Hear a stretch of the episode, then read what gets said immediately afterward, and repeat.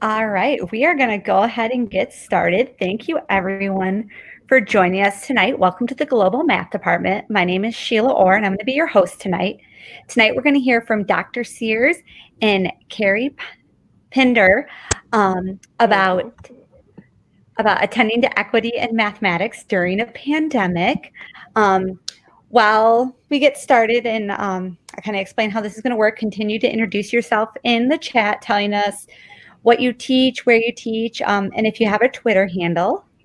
Um, so before I introduce our speakers a little bit more, um, I'm going to explain how these meetings work. So first, the meetings are being recorded, and they'll be available within 24 hours after the meeting ends. Um, to view the recording, it's going to be the exact same link you used to get in here tonight. So if you like hear something and you really want to share it, you can just email that link to anyone in about 24 hours. It'll become the recording.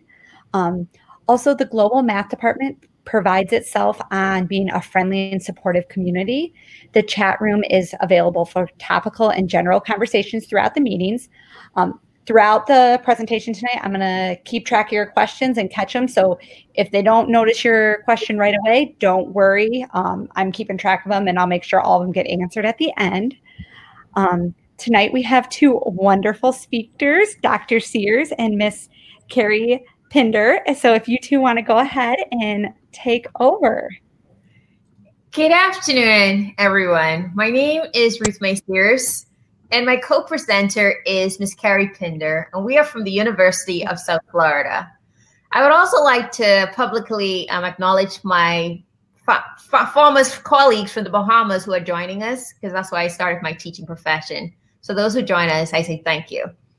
Our goal today is to discuss how to attend to equity in mathematics during a pandemic with a critical lens on supporting inclusion, access, fairness, and respect for all. The pandemic provided many challenges, and it also catalyzed many possibilities. Hence, as mathematics educators, we have to reimagine what it means to facilitate effective math teaching practices and consider means to ensure students are mathematically proficient and can make adequate progress vertically and horizontally across the curriculum. So to structure our presentation, we will define equity and its dimensions, discuss the impact of COVID-19 on mathematics teaching and learning, consider factors that can impact equitable learning opportunities, and identify strategies that can attend to equity in mathematics during the pandemic. Moreover, for our slides, we sought to quote our scholarly peers verbatimly, such that they can be appropriately credited for their work and for readers to deduce their own interpretation and can consider how the information may be applicable within their respective settings. As mathematics educators, we are committed to facilitating equity within our practices. According to the Association of Mathematics Teachers Educators, equity is defined as access to high quality learning experience, inclusion for all learners, and respectful and fair engagement with others. This means actively working towards a more just and equitable mathematics education free of systematic forms of inequality based on race, class, language, culture, gender, age, sexual orientation, religion, and disability. Hence, regardless of a child's circumstance, our goal is to provide them opportunities to engage in doing rigorous mathematics. The National Council of Teachers of Mathematics provided a position statement on what is equity. They highlighted that a culture of access and equity requires being responsive to the student's backgrounds, experiences, cultural perspectives, traditions, and knowledge when designing and implementing a mathematics program and assessing effectiveness.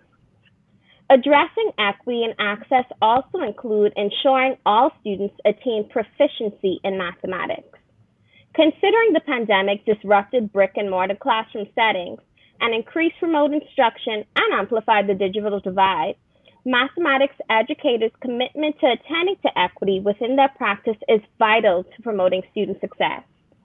Moreover, considering that communities with people of color were more likely to have individuals deemed essential workers and were also more likely to know someone who died from COVID 19, careful consideration ought to be given to meet the diverse needs of our students. Admittedly, there are different perspectives relative to what is the dimension of equity. For instance, like Andreas Schleicher presentation for the International Summit on the Teaching Profession, which was published by the Organization of American Cooperation and Development, OECD, highlighted that equity has two dimensions, namely fairness and inclusion. Fairness implies the personal socioeconomic circumstances of the individual or their background will not be an obstacle for them to achieve success. Whereas inclusion considers the basic minimum level is actually being met. Hence, during this crisis, educators had to carefully reflect on how to meet the needs of all students, regardless of their circumstances. Now, particularly for the field of mathematics, Rochelle Gutierrez provided dimensions of equity relative to access, achievement, power, and identity. Gutierrez asserted that students should be given access to mathematics such that they can have the opportunity to participate in mathematics. Achievement is their ability to actually succeed on standardized tests and participate in math pipelines that can adequately prepare students to pursue a college degree in mathematics or attain a math focused career. Since COVID 19 have disrupted standardized assessment measures, consideration ought to be given to benchmark indicators as to what extent student exhibited competencies at grade level and how to support them making vertical pro- progressions across grade level in the subsequent academic year. The identity component considers how the students see themselves. Do they see themselves as mathematicians? If not, why not?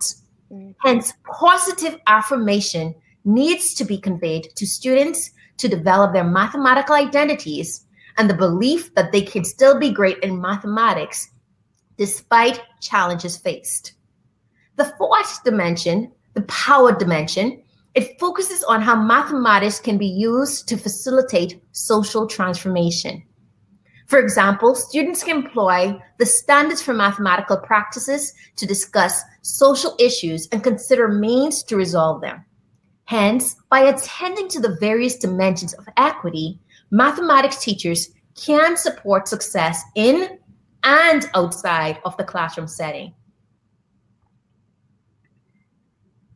Now, as we think about equity, we cannot neglect the implications of digital equity. Due to COVID 19, many schools utilized emergency remote instruction, which placed a need to attend to digital equity. Digital equity is more than simply focusing on the haves and the have nots. Rather, according to Poujanier, digital equity is a social justice goal of ensuring everyone in our society has equal access to technology. And so a simple definition for can be a state in which both the digital divide and participation gaps are bridged. Therefore, considering that we are now working in various learning management systems to support students' learning of mathematics, we have to consider the digital divide that exists every child may not have access to a personal computer within their homes. While in other instances, some students only have access to the internet solely via the mobile devices. Hence, consideration ought to be given to the extent students have access to the internet, the mathematical applications utilized, and the digital literary skills we seek for students to exhibit despite potential hardships that may exist. So, COVID 19 truly impacted mathematics teaching and learning. It posed challenges, but it was also a catalyst for new possibilities. Particularly, it disrupted face to face modes of instructional delivery and it increased the demand for synchronous and asynchronous instruction. And also the need to share packets of instructional materials in the mail to support students who may not have had access to technology. It also amplified the digital divide.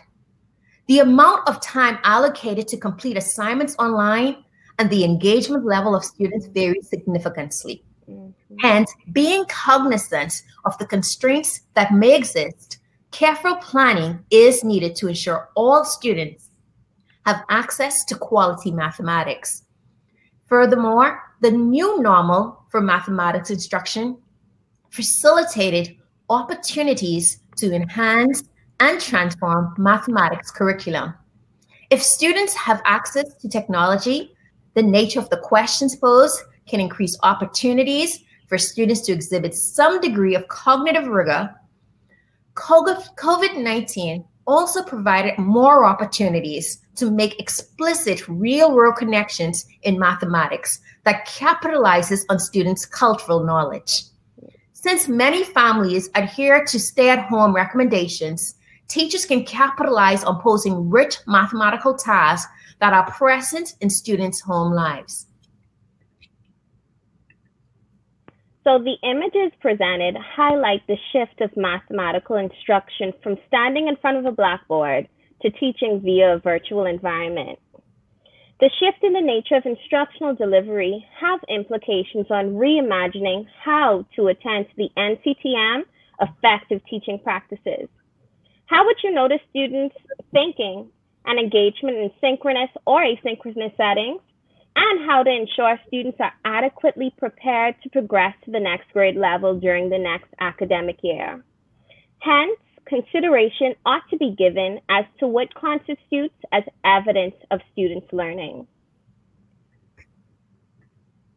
Moreover, COVID 19 amplified the digital divide at three levels, namely the infrastructure level that focuses on hardware, software, and internet access the classroom level that attends to how technology is used by teachers, and the individual student level that considers the extent students are empowered to engage with mathematics. At the first level, there's a need to gain insight as to the extent students can access the internet from their homes to do mathematics, be it via computer, a phone, a tablet, or multiple devices. This can have implications on students' responsiveness to participate in instructional activities. We also need to consider how technology is being used. Is it being used to facilitate rote learning, or is it being used to encourage students to engage in problem based and open ended activities? There are many programs out there that provide students an opportunity to practice mathematical tasks, as well as arrive at the correct mathematical solution. In fact, some computer algebra systems provide students step-by-step guidance as to how to arrive at the correct solution. Hence, the nature of the task posed should seek to attend to the five strands of mathematical proficiency and facilitate a degree of cognitive rigor. Researchers have noted that mathematics is a discipline that privileges some students. Therefore, we can consider how to utilize technology to empower all students in mathematics. We can pose model listening activities or problem-based learning tasks that can encourage students to use mathematics to solve real-world problems and develop their mathematical identities. So despite the challenges of COVID-19, it actually created a global opportunity to integrate technology into mathematics teaching and learning effectively. If used appropriately, technology can be used to transform and enhance mathematics. According to Ruben Puentedura, technology can be used to redefine, modify, augment, or substitute the nature of instruction and students' learning. Hence, we can consider posing rich tasks that reflect higher levels of mathematical cognitive demands and increase opportunities for students to explore, reflect, and demonstrate critical thinking skills.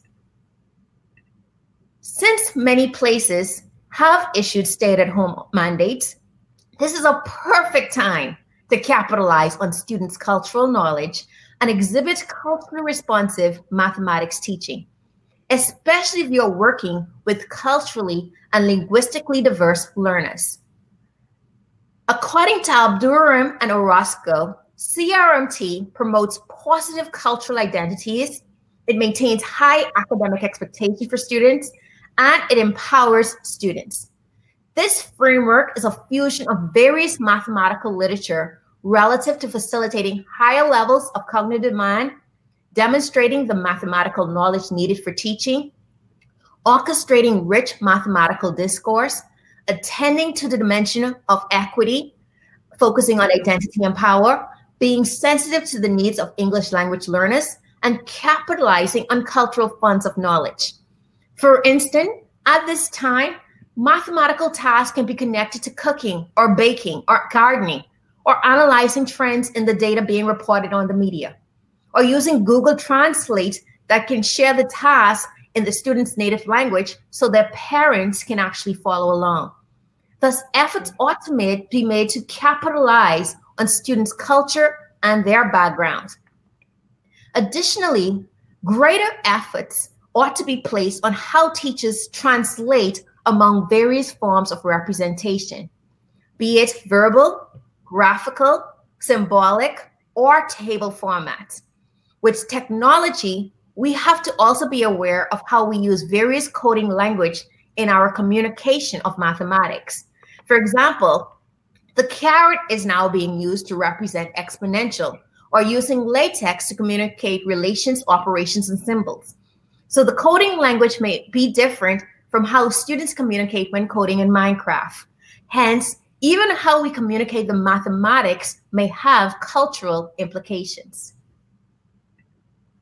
Admittedly, there are factors that can impact equitable opportunities, namely the nature of technology integration in mathematics, the barriers that affects the successful integration, and resources that are available to the community. Factors affecting how technology is integrated may be teacher-based, student-based, content method source, time management-based, or technical in nature. The teacher factor consider the teacher's attitudes and ability to use technology effectively, while the student factors may consider students' knowledge and use of the tool and their motivation to learn mathematics. Additionally, factors relative to assessment how much time to be allocated for instruction, and curriculum consideration may impact how teachers use technology during the pandemic. For instance, some districts may suggest that in lower primary mathematics classes, students should engage in mathematics for at most 15 minutes a day online. Whereas in the high school mathematics classes, they may recommend 40 minutes. Hence, even the amount of time students work on mathematics remotely can potentially have implications in students' readiness to progress vertically and horizontally in the curriculum. Consideration also ought to be given to technological constraints and the growing pains of learning a new software language. Additionally, the technical support offered may not always be timely, which may further impact everyone's willingness to explore new possibilities. Nevertheless, we are teachers, and teachers are wonderful at breaking barriers and at jumping across hurdles to ensure all students succeed. Barriers faced with teaching mathematics remotely includes lack of computers, limited professional development training, limited technolo- technical support, and time constraints. To address some of these barriers, teachers may solicit grants to purchase supplies, they may join online professional learning communities to learn new content, and they may consider creative ways to disseminate information. So, Carlin Thompson suggested that there are resources, process, and community cultural variables that may contribute to the enacted curriculum. Therefore, careful planning is needed to ensure that these variables are adequately attended to to support all students learning of mathematics during this pandemic. So, to be culturally responsive, we may need to consider posing tasks for students to engage with mathematics with or without technology. We should intentionally seek to exhibit culturally responsive mathematics teaching. For example, there are many mathematical questions that can be deduced from the various pictures of strawberries in Florida. As an example, as an example, students may be asked to solve problems multiple ways relative to picking strawberries, considering the growth models of strawberries, or exploring financial literacy questions relative to supply and demand. Thus, having student, students generate questions and subsequently solving them relative can actually produce opportunities for them to exhibit the standards for mathematical practice. Another task may look at exploring coins. So this is another sample activity that provides students an opportunity to engage with mathematics while at home. So Camius Jewelry Design shared a photo on social media on May 5th as how they use coins to tile a room. This image can be a springboard to pose rich mathematical questions and also extend learning outcomes. For instance, students may be asked to estimate how much coins can be used to tile the room. To what extent would it change if it were nickels, or pennies, or quarters were used? They can also create frequency tables for the years of the coin and engage in identifying equivalent relationship between X number of coin and Y number of dollars. The students can also explore simple interest and consider how much interest could be accrued on their savings over a period of time. As an extension to the learning, they may also explore science principles as to why pennies corrode or gain an appreciation for the history and read about rare pennies. Hence, tasks of this nature create an opportunity for students to engage with mathematics.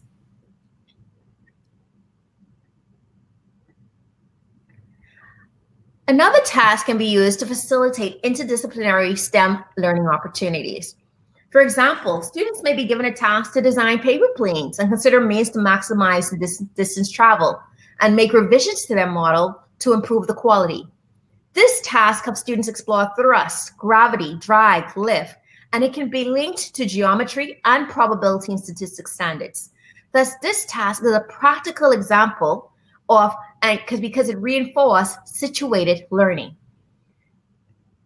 Nevertheless, if you do choose to use technology, you have to carefully plan. If you use technology in your lesson, Cam suggested that there are things you ought to consider before, during, mm-hmm. and after your lesson. Mm-hmm. Particularly before the lesson, learn the tool. For instance, how do you use teacher's version of TI Navigator to illustrate how to enter multiple equation and subsequently graph them, or how to open multiple windows? If you're going to use ready-made activities, be sure to consider what can potentially go wrong, students' misconception, and means to address them.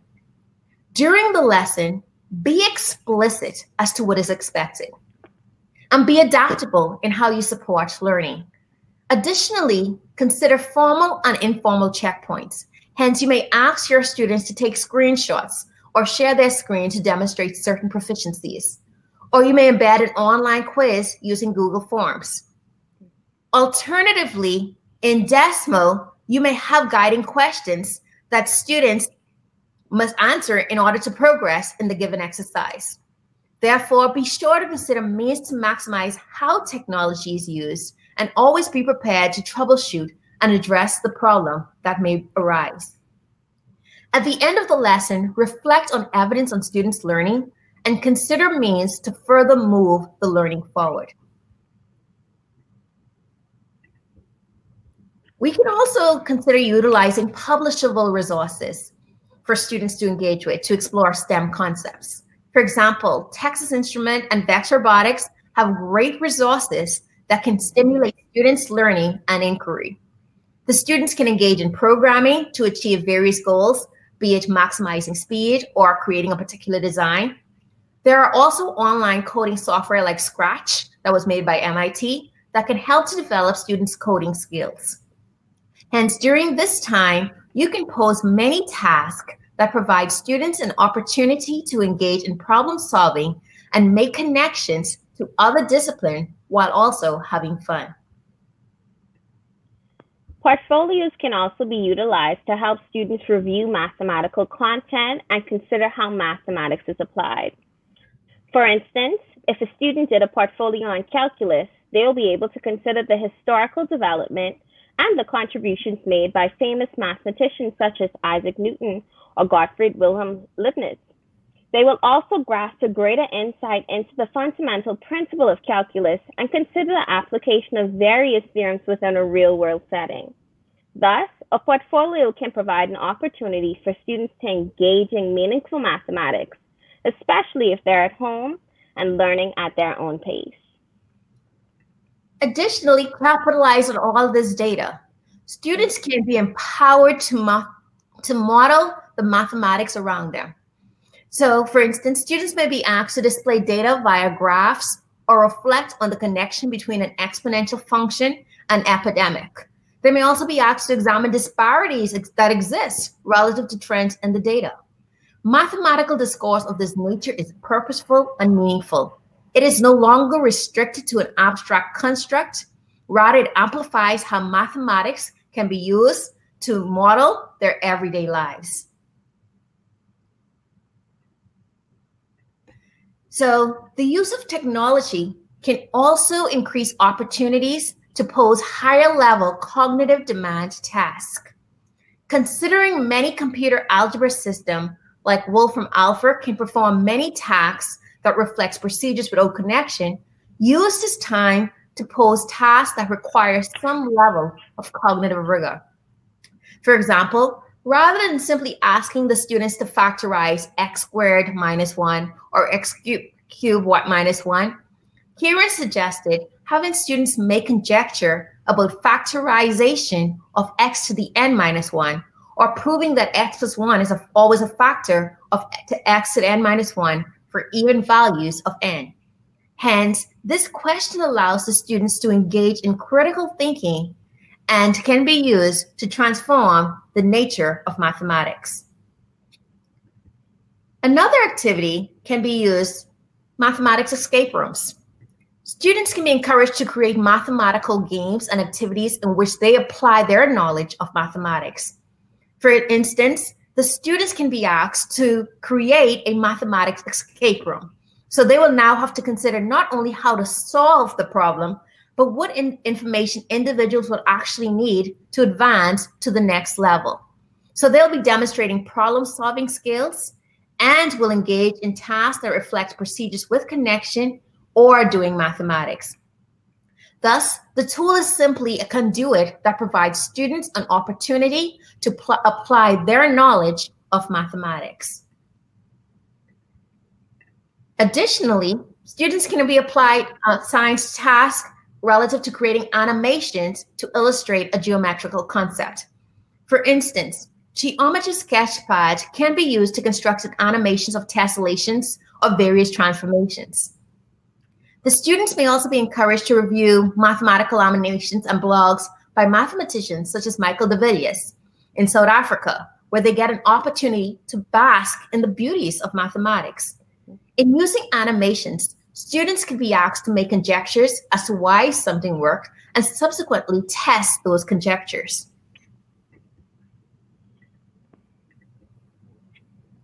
Additionally, during the pandemic, we can use asynchronous, synchronous, or independent learning opportunities very skillfully and strategically for students to engage in mathematics and exhibit cognitive rigor. Students may also be asked to translate proofs without words to proof with words, thereby enhancing their ability to communicate mathematics effectively and to consider the implication of visualization in mathematics. Hence, if we are to combat digital literacy in mathematics, we need to refrain adult thinking, engage families, connect to students' outside interest, and require opportunities for all. Thereby, we must skillfully seek to implement culturally responsive mathematics teaching effectively. Reach noted if students aren't encouraged to engage with a challenging curriculum, it doesn't matter whether they learn from the curriculum on paper or on a computer. Thus, COVID 19 provided an opportunity to integrate technology into mathematics teaching and learning. Nevertheless, how it is integrated can help or hinder the extent equitable learning opportunities will ultimately be achieved. So, as you seek to provide an equitable learning experience for students during this pandemic, you should focus on ways to engage your learners. Hence, here are some strategies that you can use to do so online or face to face. As you teach your lessons, seek to ensure that your body language, word choices, and gestures show students that their questions, comments, or concerns are heard, valued, and considered. You should be vigilant and responsive to their discussion posts, chat comments, and class contributions, truly showing them that their voice matters and their contributions are not in vain. These very small acts can have a significant impact on students because for many of them, this could be the only space where their voice is heard. In that same breath, we should also be aware of how our mathematics identities come into play and how our words impact students' mathematics identities, and thus seek to create opportunities to uplift our students through positive self talk.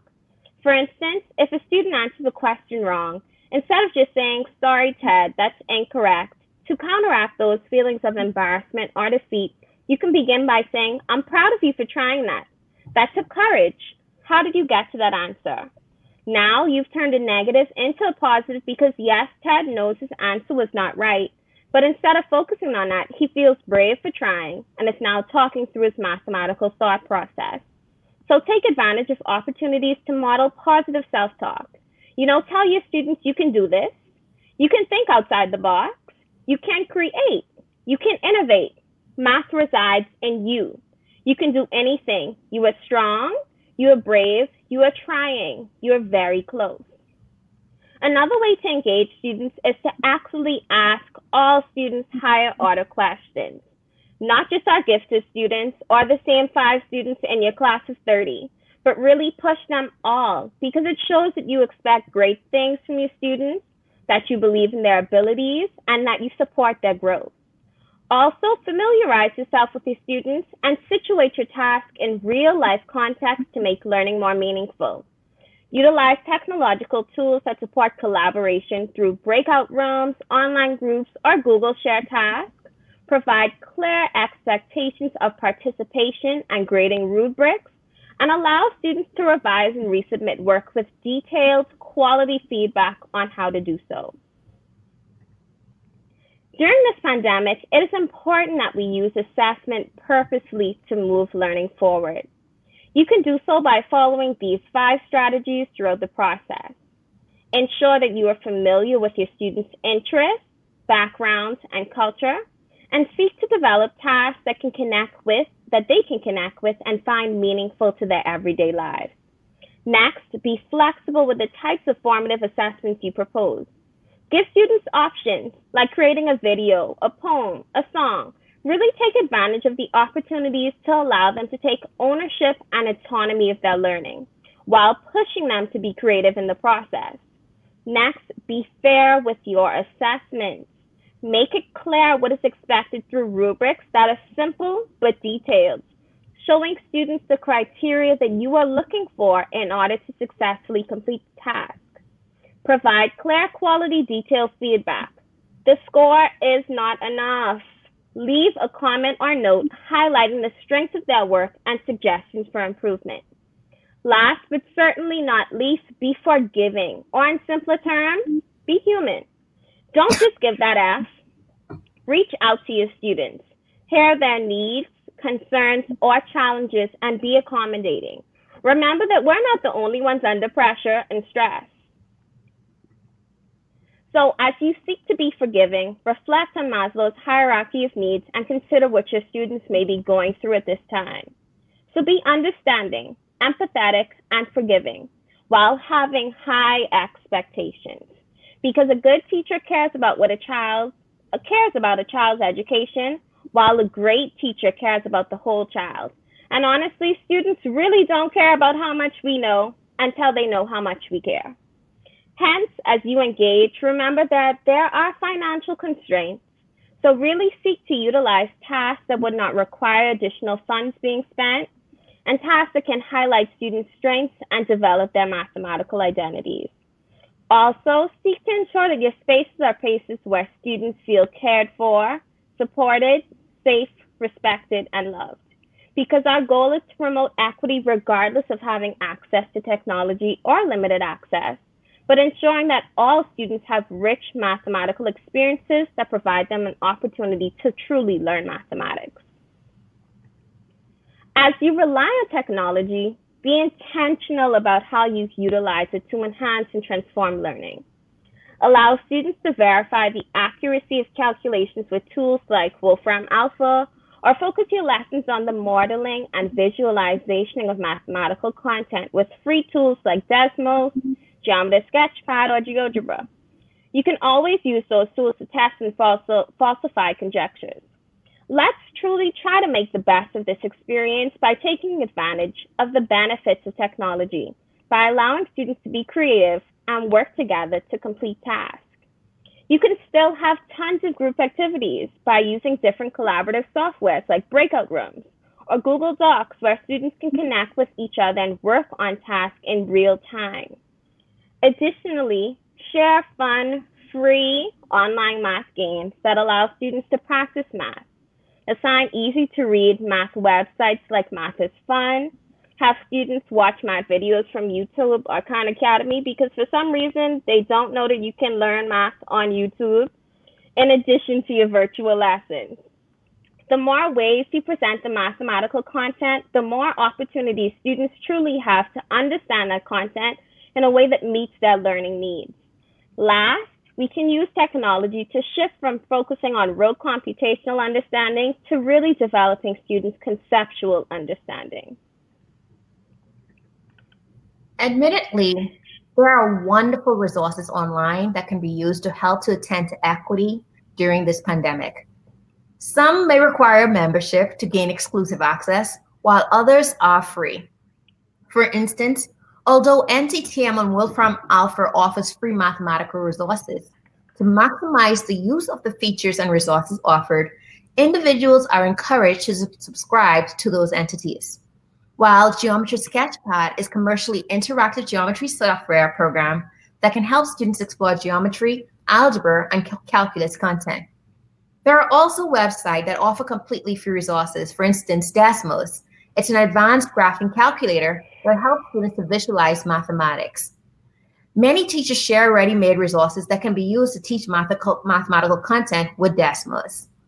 Additionally, websites such as InsideMathematics.org, OpenMiddle, and YouCubed provides rich mathematical tasks that can be used by teachers and coaches to facilitate students' engagement with cognitively demanding tasks. Finally, in attending to equity in mathematics during this pandemic, we would like to, for you to reflect on seven guiding questions developed by Stanford Graduate School of Education. We encourage you to be sure to identify learning objectives and consider students' interest and culture in planning engaging experiences. Thus, in your planning, be intentional in your efforts to exhibit culturally responsive mathematics teaching. Additionally, research technologies that can help students achieve the learning objectives and develop critical thinking skills. Reflect on how the technologies utilized will help or hinder equitable, equitable learning opportunities and make modifications if necessary to attend to the dimensions of equity. Thus, consider using technology to enhance and transform how technology can be used to engage students' learning of mathematical content. Finally, remember, if you fail to plan, you plan to fail. Hence, always have an alternative plan in the event you experience technical difficulties. Additionally, consider challenges that may arise relative to asynchronous synchronous modes of instruction and plan accordingly. We acknowledge that there are many great scholars in mathematics and mathematics education who've contributed to the, field relative to equity, technology, and facilitating culturally responsive mathematics techno- teaching. Hence, we wish to publicly thank them for their contribution and acknowledge some of them in the reference list shown. We now open the floor up to questions because your voice do matter. All right. Um, so if you have questions that you haven't asked yet, um, go ahead and type them in the chat now. I will get you started with a couple that came up during this. Um, so one of the first ones was that like they really loved the examples, um, but a lot of them were like, once the students are already engaged in the online or like virtual space. So do you have any ideas of how teachers, what they should do or consider when um, children either aren't in regular contact with the teacher or regularly getting online? Um, and then like, are there adaptations to routines that you would suggest for in situations like that? Oh, absolutely, because context matters. So when we think about the nature of the task, the first thing we have to think about is the level of cognitive demand and also the SAMR framework relative. Are you substituting, augmenting, or transforming? Like how are you using the technologies? So in that space, teachers have to be creative. So at this point, if the students already got accustomed to using the technology, what is the question that you're going to ask? So you may probably pose a model listening activity, or you may engage in problem-based learning. So that way you can actually have face-to-face, facilitate group conversation, but also keep them in a space that is developing their digital literacy and enhancing them being digital natives. So in this space going forward, we're definitely going to be seeing hybrid of learning relative to technology and teaching of mathematics. Um, and then kind of going with that, so um, some schools are doing uh, more asynchronous learning. And so um, one thing that they're thinking about is how um, one of the like things that's really hard to do in asynchronous learning is to provide like in the moment guidance or guiding questions. And so do you have any ideas for, especially with asynchronous teaching, how to get over that barrier? Um, so with asynchronous, one thing they can actually do if they're using Canvas or Blackboard, really think about what is the core mathematics that will be critical for the students to engage with this task. So in that space, the teachers may actually create um, supplementary video, supplementary videos online or attach, you know, we call it um, learning support modules that can help the student unpack that phenomena. So with the asynchronous, so as students engage independently, if they're struggling, there's a structured support that can help them think about how could I use this information. So for example, if I was to tell you like one divided by 998 factorial plus one divided by 999 factorial, plus is equal to x divided by 100 um, 1000 factorial so i might just have a node relative to what is a factorial and understanding relationships so it can it can ignite the connection but the student is still doing the thinking. So this is where we think about what is the support in place to support that independence learning. Because if if it's not supported well it can actually be non-productive and it can actually result in students becoming disengaged with mathematics. So we have to be very careful. So asynchronous to me requires more planning than a synchronous lesson, much more planning. Yes, and then um, so do you have any ideas of how formative assessment can support social justice in mathematics? Oh, absolutely.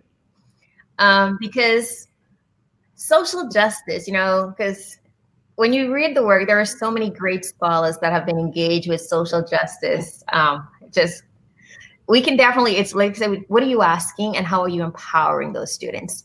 For example, if I was to think about formative assessment, what am I communicating? Like, how am I actually in, even ident- affecting their identities? Um, thinking about the type of questions we're asking and also the type of feedback that we're giving.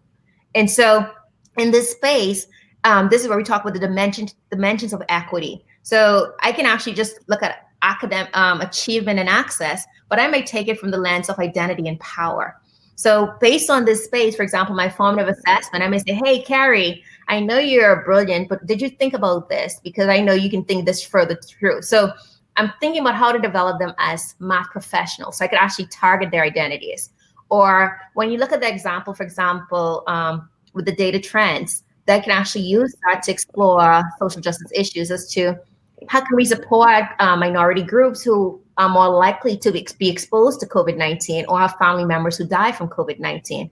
So, in that space, the type of feedback you use can be a catalyst. But once again, it has to be purposeful and very carefully worded.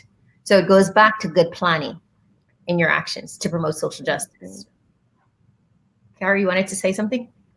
You hit it right on the head, especially when you brought up um, using like real real time data.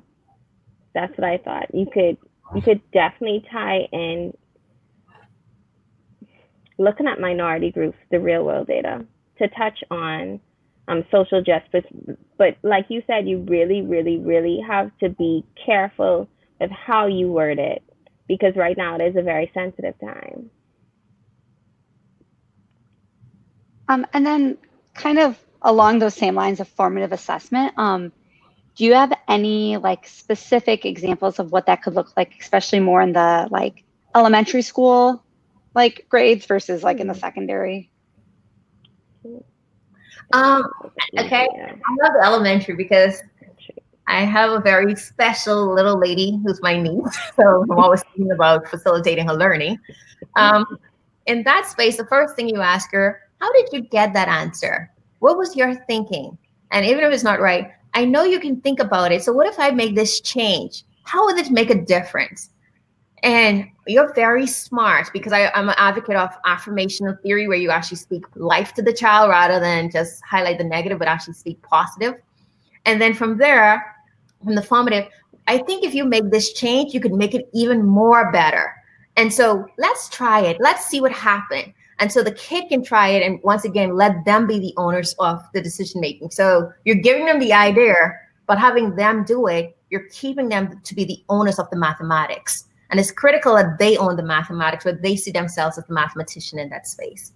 So it goes back to the guiding questions, even at the early levels where the child start to say, so am I wrong that I got it? Like, you know, because they start the question, if I got an F, I'm not good. But no, you're great. But let's think about it. Let's how we can make this thing better. And it goes back to um, formative where you're questioning, you're highlighting there's something wrong, but you're also encouraging them to make it um, to develop because I know the powers within them. So I told them greatness lies within you. We just gotta unleash the potential. So it's how we use the language.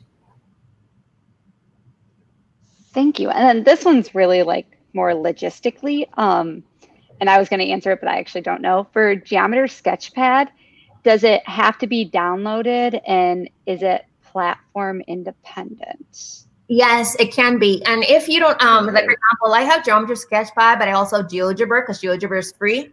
So it all depends because some districts may not allow um, open software that actually use Java coding. So Geometer's Sketchpad may actually be on your district um, approved list. And that's why I went with Geometry Sketchpad because some places allow you to use GeoGebra while others may have certain restrictions. So certain apps may not run as smoothly.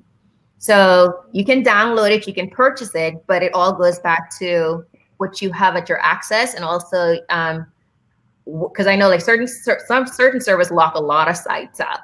So this goes back to your school and your institutional log- logistics that help you make that decision as to what to use. Oh, someone said, what are those apps? They're great apps for teaching geometry, algebra, and calculus. I think there's one more. Um, so, do you have any suggestions for strong assessments that could work Is like take, you can't see, I'm like air quoting here because they air quoted take home tests. So, like, what do you have any suggestions of how you can still like assess your students and like what are some strong ones are, especially like when we're in this like remote teaching way? Oh man, right now because of the remote instruction, it reflects. We have to really reflect on what are we asking, because you have apps like Photomath, which could scan that question and give you the response immediately. You have Wolfram Alpha that can show you're working in real time once you pay the $5.99 or $6.99 per month, or you can subscribe for a year for $57, and they can show you step by step as to how to arrive at the solution. So at this point, if the assessment is taken home, you're going to really have to think about posing some open ended questions. And so thinking about, you start off with like, you know, what is the, um, go back to your objectives, your learning goals, and your learning outcome measures. That can help you because there are some skills that you may want to see, for example, factorization. So I may, I may want to assess their ability to do it, but I may also want to assess their ability to apply that construct. So I think in those spaces, you're going to have to really be very strategic of posing very clear open-ended task that can help students make the connection but they just can't simply go to a website type in the question and get the answer. So this is really teaching types of questions we ask.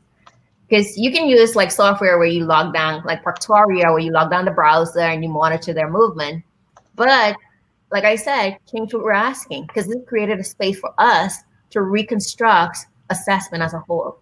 And so it goes back to what is our benchmark indicators and how can we actually measure what is learning. Thank you. And then um, I think we have time for a few more. Um, so one thing, um, as someone says they miss the most about distance learning is learner to learner communication. Um, and do you have any ideas on equitable ways to address that in a more like digital space? Okay. Um, it goes back to like, let's say, um, which platform you're using. So if you're using Google Meet, you know, they may talk in that space because what was affected relative to this um, pandemic was the socio-emotional development of the child. So this human element. And so, um, for example, I know some schools may use Zoom while others may not because of security breaches. So, or you use Microsoft Teams. Microsoft Teams allow you to see nine faces at once while Zoom can allow you to see more faces. So really thinking about using your breakout rooms or even using smaller channels where students can be assigned to working groups.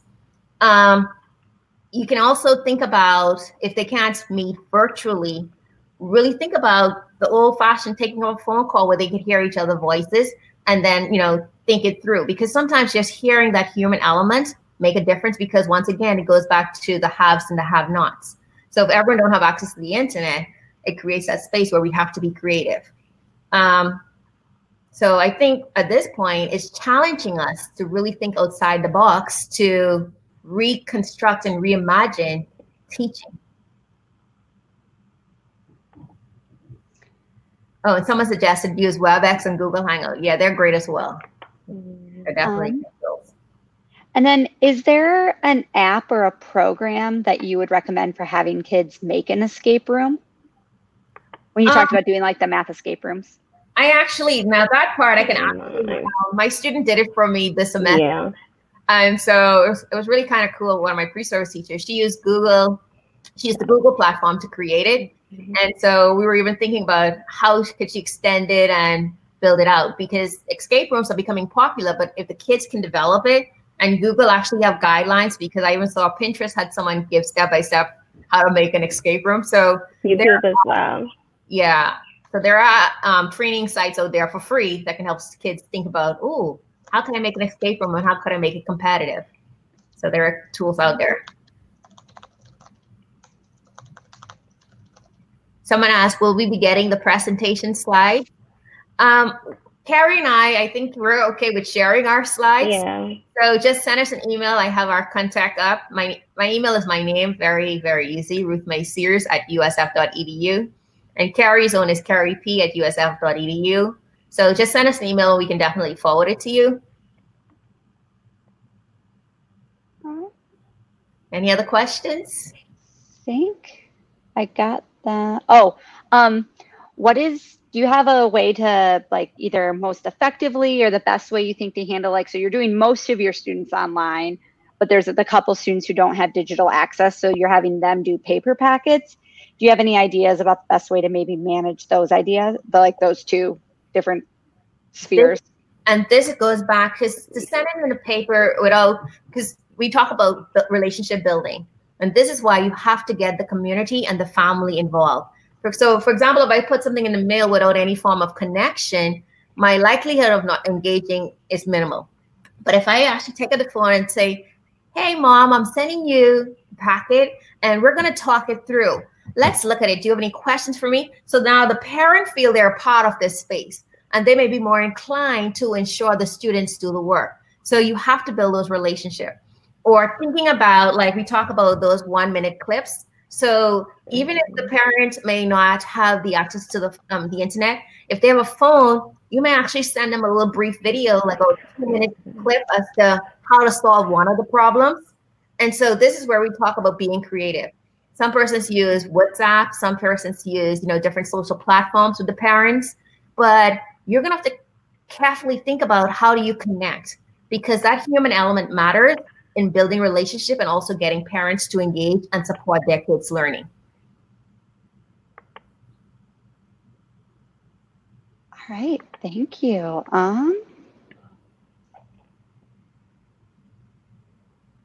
um, one last one. Um, do you can you give them some names and reference some of the interactive sites? You mentioned that there's like some sites for interactive learning, but um, just I don't know, name drop some of your favorite ones, I guess. Caree, you want to take that, or you want me to go? Because I, I get excited with this type of stuff. so, I am more here for creating and developing your own resources. So I would encourage you to maybe consider using Adobe Captivate to create interactive lectures. It's very fun. It's pretty easy to use and could make it your own. Um, I love like I start off like I say start off small like the Google form, the Google Docs where they could actually type in real time together, Google Forms where you can actually look at their responses and talk about commonalities and difference of perspectives. So they are the free things that you can use in real time. Now, as you start thinking about, for example, like videos, like you know, iMovies, you get to create and edit quality movies that you can share um, skillfully with your students, or like really thinking about you're creating your own web page because in this space you get to choose what is the quality mathematics you want to share because what you're going to realize is youtube have everything the good the mm-hmm. bad and the things that should never be shared in public hence as an educator you may have to carefully select what is the example you actually want your students to see and so by actually embedding it into your personal web page it can help students to sort through all of the noises to make some informed choices about what is the quality example but it goes back to planning, planning, planning. Um, another thing, um, for example, like I love Wolfram Alpha. I love LaTeX, like coding, teaching my students how to code. Um, I love Texas Instruments, like because these are skills that learning how to use your calculator effectively is critical, like because they learn how to program. Um, and then I also think about what is what is out there. So we start um, because one of my class activities, we actually showcase different technologies. And what I found out is every other week there's a newer tool, and I'm always excited. But the but the underlying philosophies are the same, be it graphing, be it problem solving, be it simplifying an algebraic expression, or developing number skills. So in that space, you really think about what is the objective. And if you do a quick Google, you'll be amazed. Mm-hmm. There are so many apps being developed in real time that model the mathematics. And NCTM actually has some very, very, very great tools out there as well that could be used. They have great tools and resources. So NCTM is a plus for me. All right. Thank you, ladies, so much. Um, we are about at time. So thank you so much. This was wonderful. I feel like I learned a lot. Um, I hope everyone else did too. Um, for those of you asking the slides, the link for the slides, if you registered for the webinar, will be automatically emailed to you in about 24 hours. Um, and then in